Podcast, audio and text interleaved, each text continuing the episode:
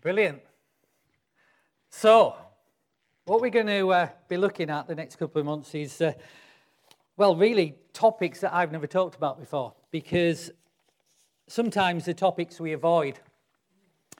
Um, hard questions about how does a God, good God fit in a world where there is evil and where there is suffering? How do you trust God when you don't understand? How do you deal with doubt? How do you go through things and come out the other side? Things that, that seem to overwhelm you, things that you think you can't uh, deal with, things that you think you, you can't manage.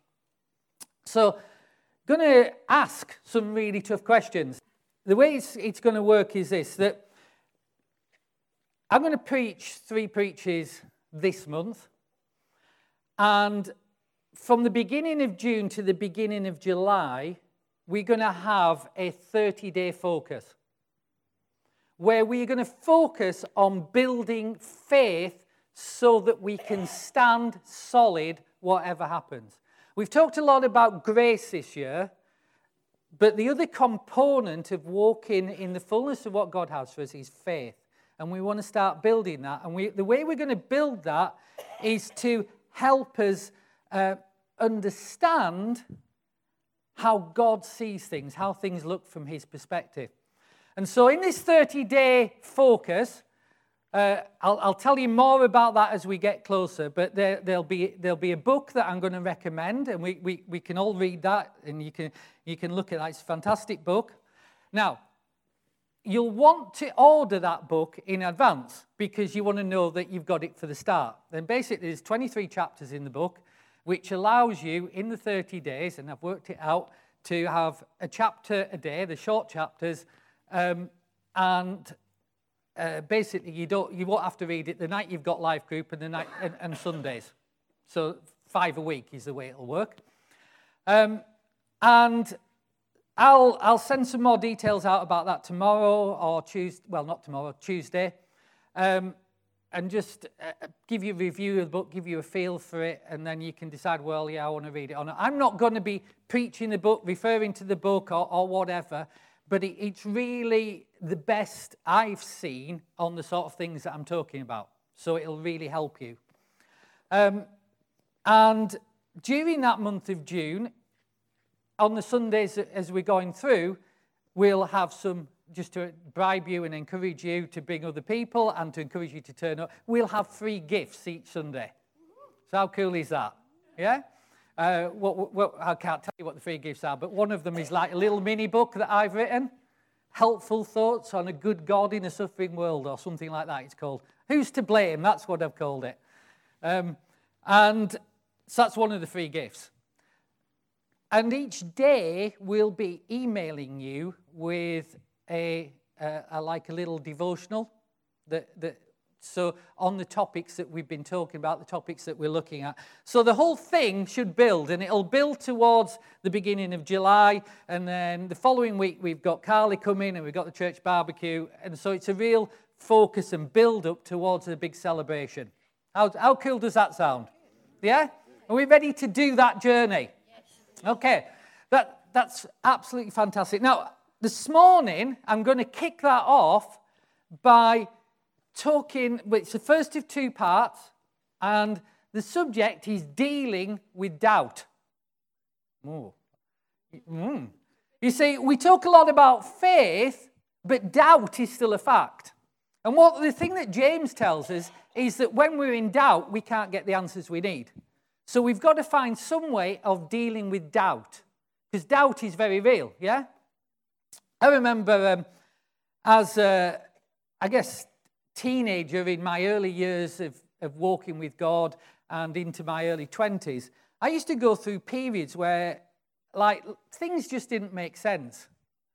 Um, I didn't know an awful lot then, to be honest. I didn't know an awful lot about God, uh, except I, I, knew a lot of, I knew an awful lot about a very few passages in the Bible, and, it, and I didn't know that God had any power. I didn't know about the Holy Spirit. I didn't know about a whole load of things. And even when I did know those, I still used to go through these periods where life got really messy, and, and I ended up doubting. And it seemed like, you know, I remember one day, I think it was uh, probably about 17 or 18 at the time, still in the youth club, and standing outside thinking, I just don't want to go tonight to the youth club. And I just don't want to face all this God stuff. And what happened was, I remember just like standing there across the road looking at the youth club, and it was almost like I was dismantling all my faith, you know, like challenging each layer that was there. And I, and I remember that this was the first time probably this had happened. I got to the bottom, and there was Jesus. You see, there is an undeniable historical fact that Jesus lived, died, and rose again. And that's why Paul says it all, you know, without Jesus rising again, it all falls apart. And every time I've dismantled my faith in those moments of doubt, I've always found Jesus at the bottom. Because not only is the historical fact of Jesus at the bottom, but there's also when you, you find the Holy Spirit is there inside, ready to pull you back up again. So doubt's real. And if we're going to trust God, we have to do something about all that doubt that comes.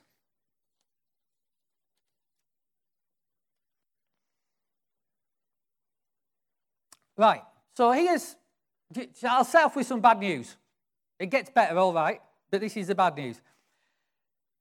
You can't live without doubts coming. You know, we get this triumphalistic air that we shouldn't doubt anything, and, uh, but you can't live without doubts coming. Why is that? You can't live without doubts coming because the mission of the enemy in your life is to make you doubt. So he's always at it and he's always bringing them. And he's always challenging what we think, he's always challenging what, what, what's going on around us. He's pointing out all the bad stuff. He's, he's trying to get you off message. He's trying to get you off Jesus. He's trying to get you off faith. But, and, and when that happens, you can feel doubt. You can feel fear. You can feel anxious. You can feel troubled. You can feel all sorts of things. But here's the truth that there's a deeper way to live than just accepting every random thought that comes into your head. Because those random thoughts are where the devil plays. Those random thoughts are where the enemy steals. And so you can live in a way that you are not dependent on how you feel and, and how your emotions are kicking in. You, you don't have to accept everything about the way you feel and about what goes through your head. You just don't. Now, you can, at various times, have great faith in God. And then circumstances kick in. And that challenges that faith. Now, here's the point without a challenge to your faith, there is nothing for you to overcome. We share testimonies this morning where things have been overcome, where things have changed. Now, here's something about testimonies without a test, there is no testimony. And I'm not saying that God tests us because James says he doesn't. However, what I am saying is that the enemy tests us, life tests us. Sometimes we're stupid enough to test ourselves. And we have to understand that we don't have to go along with how we feel all the time. Life is not determined or should not be determined by how we feel. Life should be determined by the Word of God and what He says about things and about who He is and about what He can do in our life. Here's, here's a little phrase for you you cannot stop doubt coming, but you can learn to doubt your doubts. You can learn to doubt your doubts. You can learn to challenge them. You can learn to look at them in the light of God's word and say, that's not measuring up. That's not what my, my, uh, my, my God says about this situation. That's not what he says about me. That's not about what he says I am. And, and in doing that, we can recognize what is going on. So we need to l- not follow our feelings, but learn to doubt our doubts. Is it, this making sense? You see, the devil's a liar. Jesus said there's no truth in him. You know, he can't even pretend to give you truth. It's lies. All of it is lies. Everything that you hear that does not line up with God's word, that the enemy puts in your life, is a lie. There, there isn't a good point in it. And so when, when stuff comes into your life that isn't what you were expecting from the promises that God has given you, those promises that are yes and amen, then um, you don't have to believe it. You don't have to take it on. So here's my advice when that happens calm down. Stay calm. Think God. You know, my, my, Cheryl's, no, Jessica's got this little deck chair that sits in our garden, and it, and it says, uh, what does it say? Stay calm, drink wine. So, but, you know, Christian version is stay calm, think about God, think what He's promised. Because if you, if you know deep down, if you've got any experience of walking with God, you know that He'll always come through. That's kind of why we give testimonies because we don't, when we're young in the faith or when we're struggling with our own faith, we don't know He'll always come through. And yet, when we hear other people testifying to how He's come through, it strengthens our faith. It strengthens, it stirs up faith in us. Now, here's something I just want to remind you of this from, from what I was talking about um, when we were looking at Hebrews the last, last couple of weeks is there is two components to our faith walk with God. Grace, that is what Christ has done for us, that's what he's paid for us, uh, that's what he, he, he, he sacrificed to give us, and that's the resurrection life within us by his Holy Spirit. That's grace. You, you didn't do anything to earn that. You didn't do anything to merit it. And you can't do anything with it now except receive it or leave it. So that's grace. And then the other element is faith. You've got to believe what God says. You've got to believe what He says about Himself, what He says about you, and what He says is yours. And I'm going to have what God says about me. I'm going to have and trust in who He says He is. And I'm going to believe I can do what He says I can do. I can think the way He says I can think, and I have, can have what He says I can have. That's faith. So you've got those two components, and it, it's like that when you first got saved. Somebody told you the gospel, they told you what Jesus done for you, and you believed it. You got saved.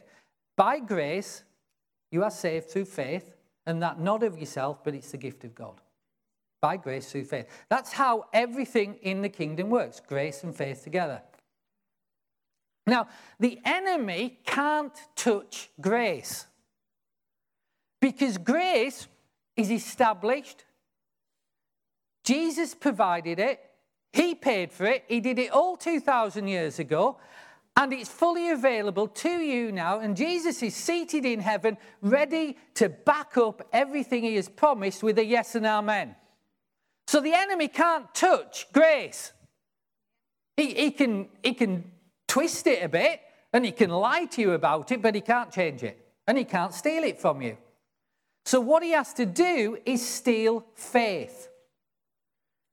He, ha- he robs us of our faith. He, he, he tries to undermine our faith. He tries to undermine that trust that we have in God.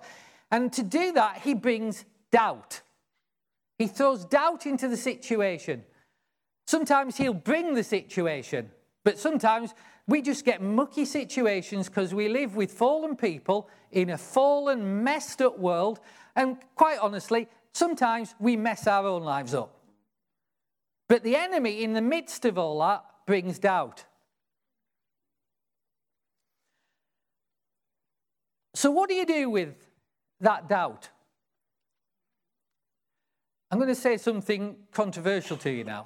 I know, I know you, you, you don't expect that from me. Here's what you do with doubt. Well, let me first off say this it's okay to doubt because you're going to. It's not okay to stay in doubt, but it's okay to doubt. You see, what do you do with it when you're doubting? You don't cover it up with that religious Christian smile that you've got. Can, let, let me have a look at your religious Christian smiles. See, you can't not give me a religious Christian smile even though you think I'm not religious. That's good. It's good you're not religious. But it's also good that you're a believer. And this guy comes to Jesus, doesn't he? Do you, do you remember the story? Jesus' disciples have been out, they've been healing the sick, cleansing the lepers, raising the dead, casting out demons. The, the passage that Ella's got on her, her t shirt, they've been out doing that, and they come, they come back, and there's this little boy, and he's having fits and throwing himself into the fight, and they can't do anything about it. And Jesus turns up on the scene, and he tells them that all things are possible. And the father of the boy says this Jesus says, Do you believe? And the father of the boy says, Yes, Lord, I believe, help my unbelief. And he gets his miracle. So doubt isn't terminal. Unbelief isn't terminal. It's something that, that God wants us to um, be open and honest with about our situation, about how we're feeling, so that He can move that unbelief to belief. And He can only do that if we're honest about it, if we face up to it, go, God, I'm really struggling on this one. Help my unbelief. Well, how many of you think when you pray, help my unbelief, that the Holy Spirit steps in and helps your unbelief? He does, doesn't he? Amen?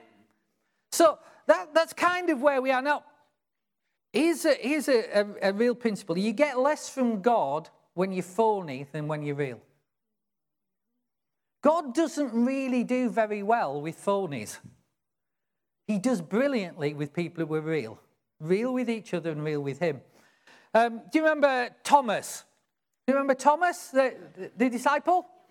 And Thomas comes along and he says, I'm not going to believe unless I see the holes in his hands and the, and the hole in his side. What's Jesus' response to that? Jesus' response is stick your fingers in the hole, stick your fingers in my side. And Thomas falls on his face and says, My God, my God, and, and acknowledges Jesus as God. So Jesus seems okay with that. He seems okay to meet people where they are when they're being real. And his purpose in meeting them there is not to leave them there, it's to take them somewhere else. It's to take them to a place of faith. You see, we, we often assume that, that, that Thomas is like, I went to a primary school called St. Thomas's, and everybody used to know he's doubting St. Thomas's. well, let me tell you this that every one of the other, I guess, every one of the other 11 disciples at that time had already seen Jesus and had already touched them. Thomas wasn't asking for anything that they hadn't already done. I don't know if you've realized that. He just wasn't there. And he was asking for the same as them. And, and we go, well, you know, Jesus said, more blessed are those who, who believe who haven't seen than those who've seen. Well, that's us. But he, he's not condemning Thomas. He's going, Thomas, you had a chance to beat the rest of them. You had a chance to believe without seeing. And, and, and that's what the Holy Spirit will do. He'll, he'll help you believe what you haven't seen yet. You see, Thomas ended up being one of the greatest, I don't know if you know Thomas' story, but ended up being one of the greatest evangelists. He evangelized India. I don't know if you know that India's in the Bible. It is. India's mentioned several times in the Bible, and Thomas went as the, the evangelist to India. Some of the churches that Thomas planted 2,000 years ago still exists in the region of Chennai. And so he did great things, great exploits for God. So doubt isn't terminal, it just needs to change. Yeah. So, how do we do that? Well, one of the things we, we do is this, is that we piggyback other people's faith while we're building our own. You know, uh, you know in, uh, in the book of James where it's, uh, it says, uh, you know, it's any of you sick, go and get some elders and anoint you with oil and the sick will be made whole, saved. Why do you have to go and get the elders and anoint with oil? Healing's available to all of us as our right.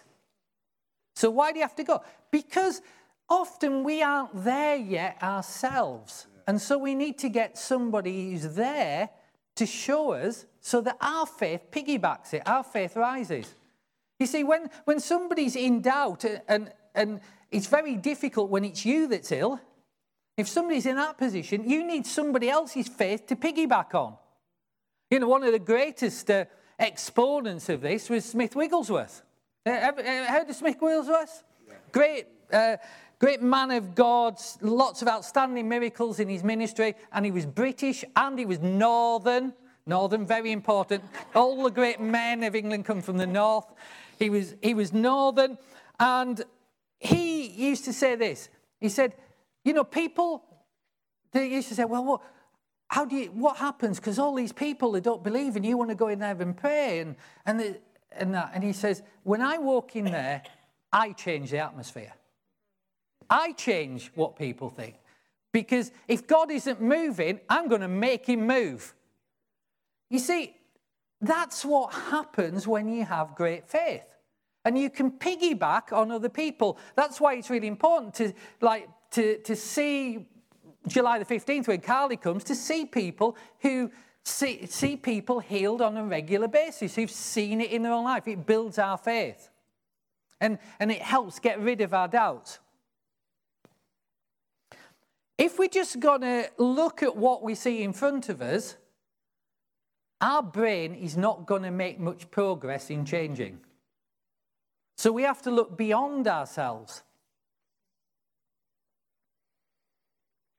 Now, I kind of I know what you're going through at this this point, and, and I know what we go through as Christians. In that, you know, it's much easier for me to say this at the front than it is for us to go and do it on a, on a sunny Wednesday afternoon or a wet Wednesday afternoon. It, it's much easier to say it than to do it. But God is a God who moves us from saying to doing. But without the saying first, there is no doing, because faith comes by hearing and hearing by the word of God. Your faith is always going to be tested. The enemy will always challenge your faith because that's the only way he can rob you. And because your faith is always going to be tested, don't go thinking you're a second class believer because you've got some doubt. Yeah, Instead, be open with God. Say, I'm really under challenge here, but I know you can come through. And I know you can show me how I'm going to come through. It's not that you're a second class believer, it's just that you're so close to your answer, the enemy's trying to steal it. And the way he steals it is to get you to doubt. Because he's interested in stealing your faith. Let's go to, uh, because, you know, we're word people, could do with some word at this point. Let's go to James chapter 1, verses 5 to 8.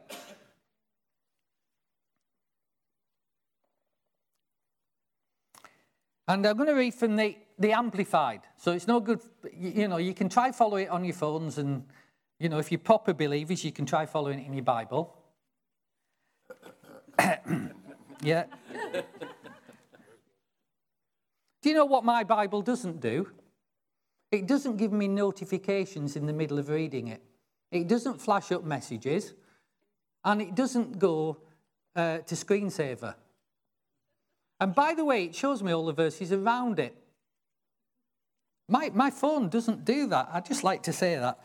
If any of you lacks wisdom, and I've just given you some there about phones, if any of you lacks wisdom to guide him through a decision or circumstance, he's to ask of our benevolent God who gives to everyone generously without rebuke or blame, and it will be given to him. For he must ask for wisdom in faith without doubting. That's God's willingness to help. God's willingness to help. For the one who doubts is like a billowy surge of the sea that is blown about and tossed by the wind. For such a person ought not to think or expect that he'll receive anything at all from the Lord.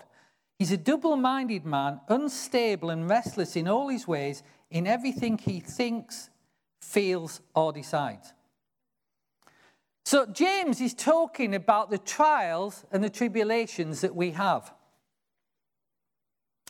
And it's really easy when we look at that that we, we focus on verses 6 to 8, which are the bits about if you're a double minded man tossed about by the sea. But you can't look at those verses in isolation.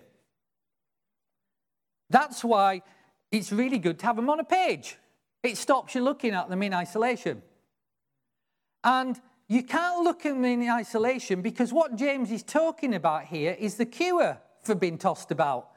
He's saying if any of you lacks wisdom of what to do, go and ask God because God gives wisdom. So you don't start going, I'm a double minded person tossed about by all the waves. You go, I'm really struggling here. So I'm going to go to God and ask wisdom. Good. I'm going to ask Him to show me things. We, we, we're too quick to try and solve or, or muddle through problems on our own instead of walking in the Spirit. Yeah. Walking in the Spirit needs us to go to God to ask for wisdom. So we go and ask for wisdom. And, you know, you've got to let Scripture interpret Scripture. We've been learning that in Bible schools. Scripture interprets Scripture. So you look at the immediate context and the context around it. And what he's talking about here isn't double mindedness, he's talking about wisdom as the cure for double mindedness. And here's a, here's a really exciting thing. He says, if you ask for wisdom, you're going to get it. Yeah. Go on, say it's mine. It's mine. I can have wisdom. I can have wisdom. I can know what to do. I can know what to do. I can hear the Spirit. I can hear the Spirit. You see, it works like this. We walk by the Spirit, not by sight. Yeah. Sight gives us doubt. Walking by the Spirit gives us wisdom.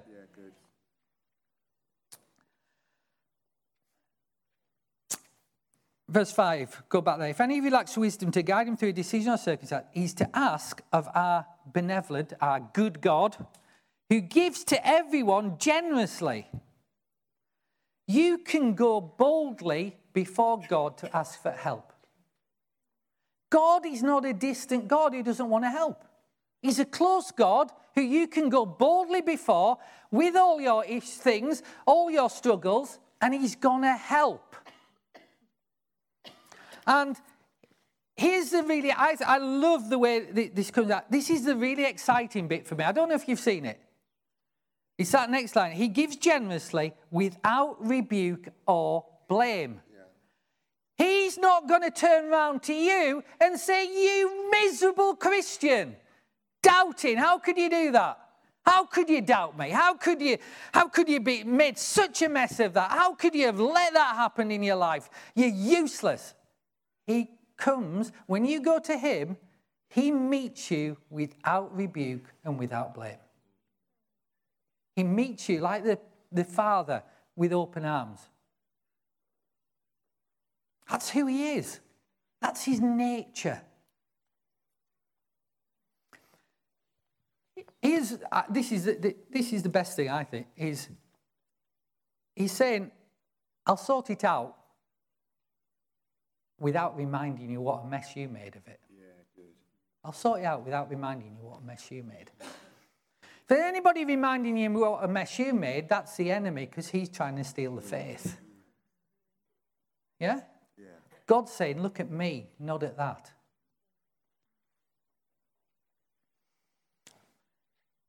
Now, I don't want you to get carried away. That doesn't mean God doesn't correct us, it just means he doesn't correct us that way. You know, one of the things that that we we need to get a handle on is that God doesn't send awful stuff into our life in order to correct us. That's just not true. That's a lie of the devil. God corrects us through his word. God corrects us through the Holy Spirit working in our heart. He doesn't correct us by trying to wipe us out and, and make us ill and all that sort of stuff till we learn our lesson. All scripture is useful for correction and instruction, etc. Yeah. The principal way God corrects us is through His Word and the work of the Holy Spirit in us. Yeah. Now, here's the point that, that I'm trying to get to. He's not gonna, he's not helping you. He's not giving you that wisdom because you deserve it. He's giving you that wisdom because he loves you. He's giving you those answers because he cares about you. He, he's giving you, he promises to give you that wisdom if, you, if you'll be real before him because he wants you to receive what he's died to give you. He wants you to know how loved you are. Let's go look at another passage Romans chapter 4. And I'm going to start at uh, verse 18. And it's, it's looking at that great man of faith, Abraham. In hope against hope, Abraham believed that we, he would become a father of many nations. That's what God had told him was going to happen, yeah? As he had been promised by God, so numberless shall be your descendants. Without becoming weak in faith, he considered his own body now as good as dead for producing children, since he was about 100 years old, and he considered the deadness of Sarah's womb.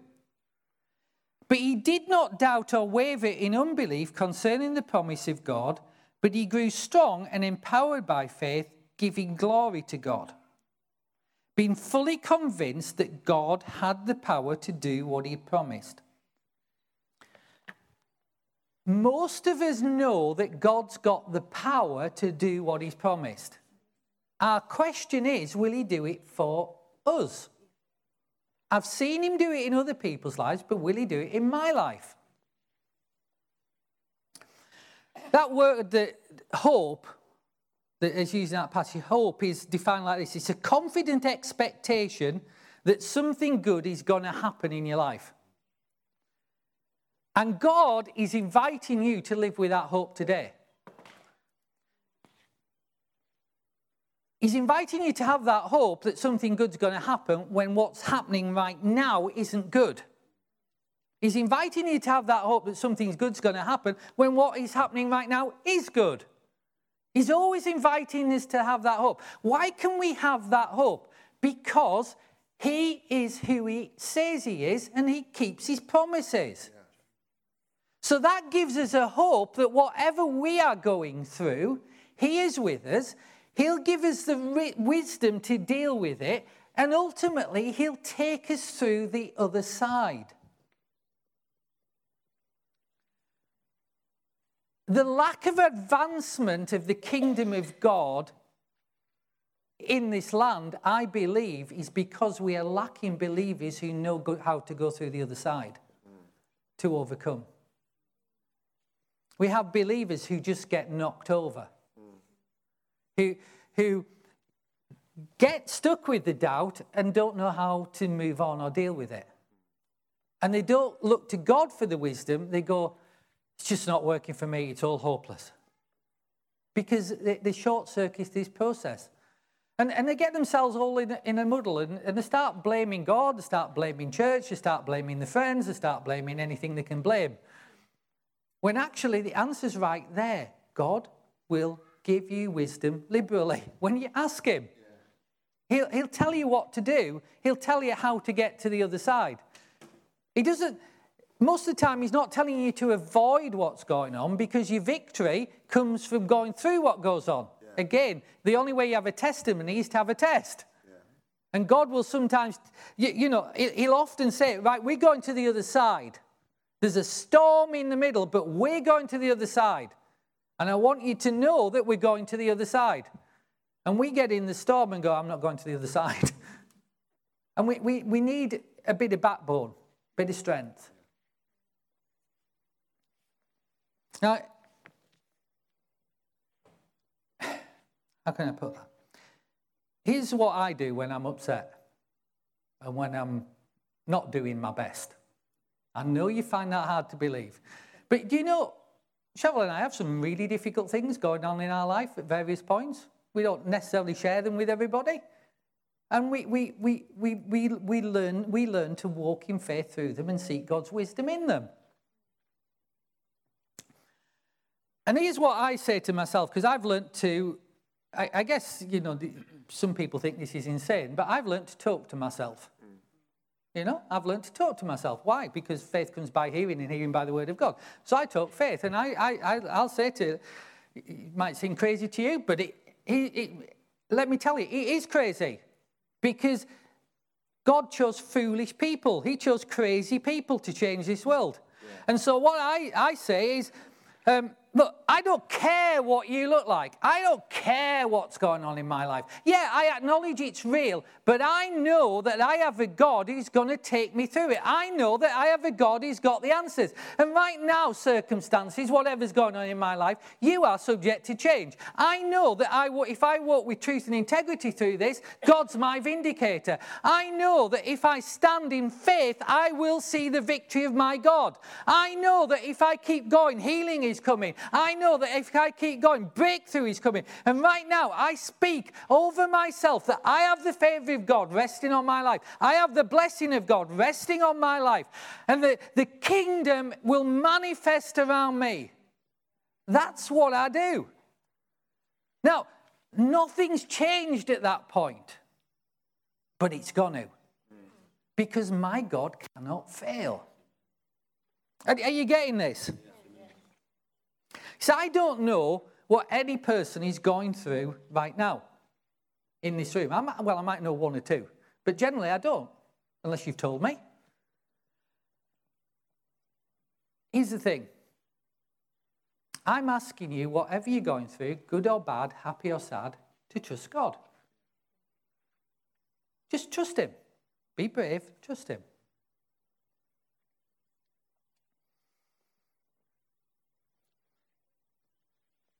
So, I'm going to just bring this all together for you, and then we'll, we'll be finished. So this is, if, you, if you've followed me so far, this is a really important bit.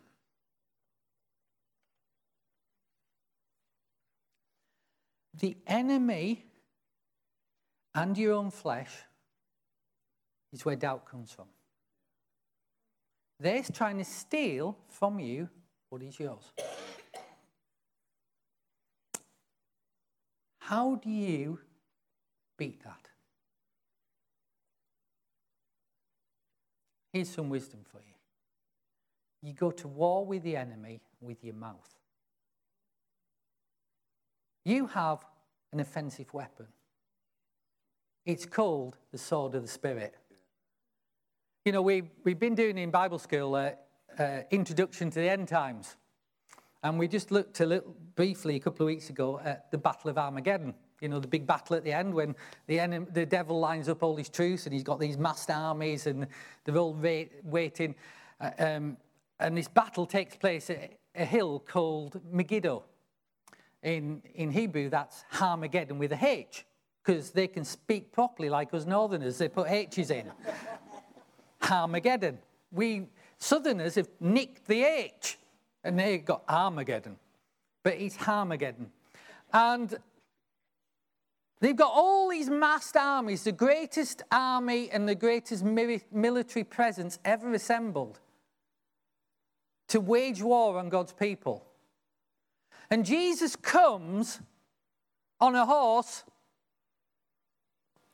and he says one sentence and they're all wiped out and the vultures feed on their bodies because Jesus has commanded the vultures to turn up and feed on them. How did he wipe them out? By the word of his mouth. We have an offensive weapon in the spiritual, and it is the word of God. Now, you do warfare with the enemy with your words. Yeah. To be able to do that warfare, you need to know the word. Yeah. That's why we are word people. We are not Christians who are all over the place not knowing what God has done. We are believers. We are not, honestly, guys, we are not churchgoers. We are people who believe the word. We are people who want to know the word and put it into practice. You have to feed your faith on the promises of God. The more you feed fa- your faith on the promises of God, the more your doubt will go. Why? Because you are feeding your stuff, yourself on stuff that identifies the lies of the enemy that's bringing the doubt. So you need to feed your faith on the word of God. And you've got to use the weapons you've been given. Like I've just been saying, that, you know, the, the illustrations I've given about what I do when I'm stuck, when, I, when I'm in that, that time. You have, to, you, know, you have to say, you, you, you can't get at me like this. I greater is he who's in me than he who's in the world. I am the righteousness of Christ. The Spirit of Christ lives in me. The victory that Christ won was total. Enemy, you have no part in my life. So get yourself out of my head with these doubts, and I'm going to listen right now to the Holy Spirit. And I'm going to tell you, I'm putting you on warning. The Holy Spirit's told me He's going to give me the wisdom to beat you. That's how you talk to the enemy. That's what wipes the enemy out. And you've got to keep reminding yourself over and over. You know, I, I, I, I had cause, you know, when one of the things I talked about at the end of that series on Hebrews was this that we look towards what is ahead, forgetting what is past. And I, you know, both of us, Cheryl and I, have gone through this process um, a few years back. And at some point, you have to close the book. Close the book of what you've been through and look forward. Otherwise, you just end up, your, your past becomes your forever. And here's what I do Every time that past keeps coming and, and annoying me and reminding me, then I turn around and I talk to the past. Now, you're really think I'm crazy now, don't you? But I'm not really talking to the past. I'm talking to the enemy who keeps bringing it up and putting it across my path. And here's what I say Shut up. You are not stealing another day of my life. Yeah. You know, there's people who've done stuff to you, there's people who've hurt you, there's people who've damaged you, there's people who have uh, meant things for harm in your life, done some awful things to you. And they will carry on hurting you until you can say, You are not having another day of my life. You have stolen enough from me and you are getting no more. Because my God says that I do not look at what is past, but I press forward to win the crown that is before me. I lay aside everything that entangles. I am going forward, and my God is waiting there right with me, and He's waiting there, and He's got a different future for me than you were planning. A better future, future to give me, me a hope yeah. A future meant not for harm, but for good. Yeah. So right now, I'm going for that future. There is an order that things work in the kingdom. So this is my last point. And this is the order. We often get this order the wrong way around. Because we end up as I, you know, I said at the start of this, you end up with thoughts and feelings dictating your life. And that's because the enemy's managed to do a really good job of convincing us that, that things work the opposite way around to what they really work. This is the way God says. And because I, I grew up an Anglican, they all start with the same letter, and there's three of them. Okay? First, fact. Fact. What is fact? Fact is God's word. Fact is the truth of God's word. Fact is what Christ has done for me. Fact is what God says I am. Fact is what God says I can have. Fact is who God says He is. Fact, Jesus is with me. Fact, the Holy Spirit will never leave me. Fact, Greater is he that's in me than he is in the world. Fact after fact after fact from God's word. That is what we stand on. That is what we live our life. Fact, when I've got doubt, God says He'll give me wisdom. Fact, when I go to God and I'm real, He turns around and He says, I'm not coming to mess you around. I'm not coming to condemn you. I'm not even coming to remind you what, how you ended up there. But I'm going to give you the tools to come through it. Fact, the Word of God works as a weapon. Fact, fact, fact. First thing, we start with fact. Yeah. Second thing, faith. We put our trust in those facts. We put our trust in those facts. That means we step out and we believe God even though we can't yet see. Faith does not exist in what you can do. Because if you can do it, it requires no faith. Faith exists beyond what you can do. And the third thing is this. So this is this is the right way around. Feeling comes last. Your feelings might eventually catch up when you see God coming through. Your feelings about what's going on in your life might eventually catch up, but your feelings are not dictating your life. Sometimes, you know, in some things, your feelings may never ever catch up. But that's okay. You still put your faith in God's word and listen to Him for the answers. So let's stand. and I just want to finish this, this part. Can I, have the, can I have the musicians back, please? Can we do the um, All of God's Promises, the yes and amen? So, right at the start of this series, I'm going to ask you to do something. And you might want to note it down. Because if you'll do what I ask you, you'll see by the end of this series it'll have changed. I don't know what's going on in everybody's life. I don't know what's going on in your life. Even if I do, just take it I don't for the sake of this. I don't know what's going on in people's lives. But whatever it is, I'm asking you to trust God. To be brave, step out and trust God. That's all I'm asking. Why is that all I'm asking? Because that's all he asks. You know, when Jesus died for us on the cross, he was just looking for people who trust him. Just people who trust him. He, he does a loving bit. He loves us. It's unconditional.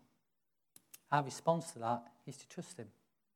So this morning, I'm asking you at the start of this series to write down what it is that's going on in life, and I'm asking you to trust God to give you the wisdom and see it change.